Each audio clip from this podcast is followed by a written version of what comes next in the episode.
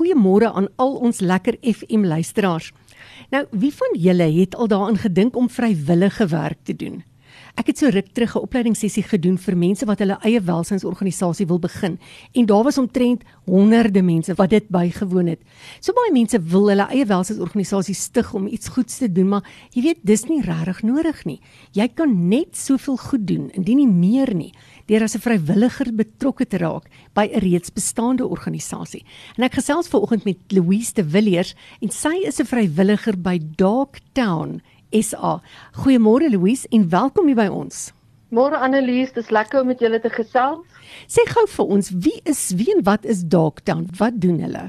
Darktown is 'n pro-lewe hondehawe vir huislose diere, hoofsaaklik honde. Hulle het seker omtrent 170 honde by hulle organisasie in Hartbeespoortdam. En hulle spesifiek help honde wat baie keer bietjie meer ehm um, aandag nodig het as die gewone honde wat gered word want almal wat daar by Dogtown werk is ehm um, gekwalifiseerde hondeafrigters en gedragskundiges met internasionale kwalifikasies.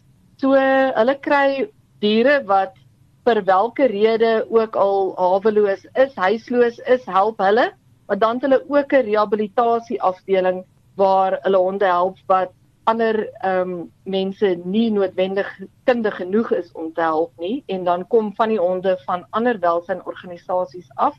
Jy weet en by Dogtown kry hulle vir die res van hulle lewe 'n huis as hulle dan nou nie geskik is om aangeneem te word nie of die honde wat nou nie enige probleme het nie waarvan daar baie is kry dan hopelik 'n huis uiteindelik.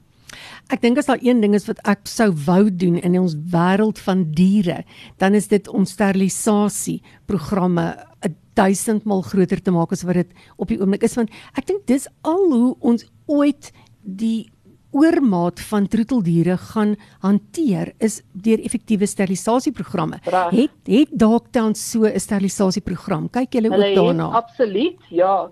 Ehm um, die program se naam is Spay It Forward So hulle help mense wat minder bevoordeel is en hulle help mense wat ehm um, feral katte help om gesteriliseer te word. So mense kan spesifiek bydraes maak om te sê dit is vir die Spade Forward program en dan op die ehm um, Dogtown webwerf is daar ook ander inisiatiewe as mense dalk donasies wil maak hoe hulle betrokke kan raak by verskillende programme wat Dogtown het.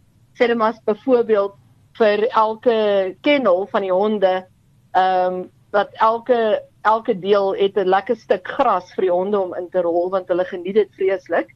So jy kan spesifiek sê net maar geld bydra en sê dit is vir 'n stuk gras in 'n okay. honde kennel of dan is daar allerlei ander goed waarmee mense betrokke kan raak. Sê gou vir my, jy's nou 'n vrywilliger daar. Wat ja. wat doen jy? Wat behels dit alles? Ehm um, ek is 'n vrywilliger by hulle al van 2011 af, so dis al 9 jaar. So ek het oor die jare al baie verskillende goed vir hulle gedoen in 'n vrywillige pos. So mense moenie dink hulle kan net een ding doen nie. So jy kan gaan en jy kan diere tyd saam met die diere spandeer. So jy kan net gaan en sit by hulle, hulle vir 'n lekker stap in die berge vat. Dogtown is op 'n vreeslike mooi plaas daar in Hartbeespoort. So dis 'n lekker dag uit. Ehm um, alles is natuurlik nou net onderhewig aan COVID reëls, maar or, onder normale omstandighede, so jy kan dit doen, jy kan daar gaan werk. Jy kan ehm um, help om die kennels skoon te maak, die hondehokke, jy kan help om te verf. So ek is ook 'n prokureur, so ek het al vir hulle regswerk gedoen. Ek het hulle gehelp met fondsinsameling.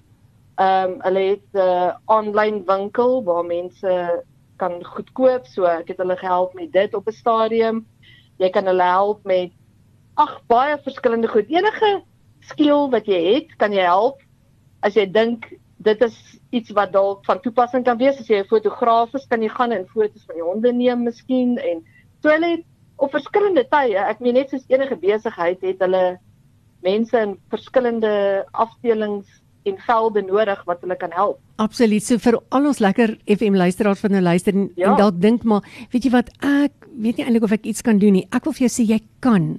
Al is dit soos wat Louise nou sê net om die honde te gaan stap of om by 'n 'n ander tipe organisasie dan nou te gaan tyd spandeer met die kinders of met die bejaardes of met iemand wat siek is. Partykeer is net jou tyd en net jou teenwoordigheid ja. so kosbaar. Maar miskien is jy 'n ouditeur en jy voel maar weet jy wat ek wil ook net graag iets goed doen. Hoekom maak jy nie kontak met 'n organisasie in jou area en kyk of jy dalk hulle jaarlikse audit vir hulle kan doen? Of miskien is jy iemand wat goed is met elektrisiteit en dan kan jy op so 'n mate betrokke raak of jy's goed om onderhoud te doen of jy's goed met karre wat gebreek het of wat jou vaardigheid ook al is.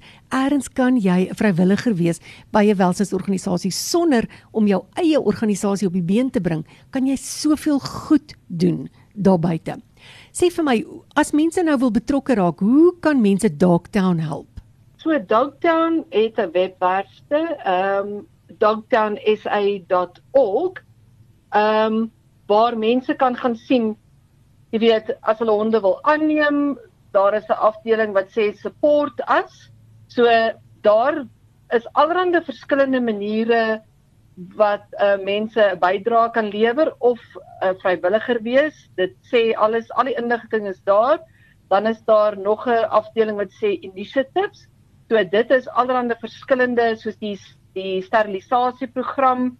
Mense kan ook baie interessante kursusse doen deur Dogtown en 'n internasionale sertifikaat kry as hulle dalk sou wou, jy weet, meer leer oor hoe om diere af te rig.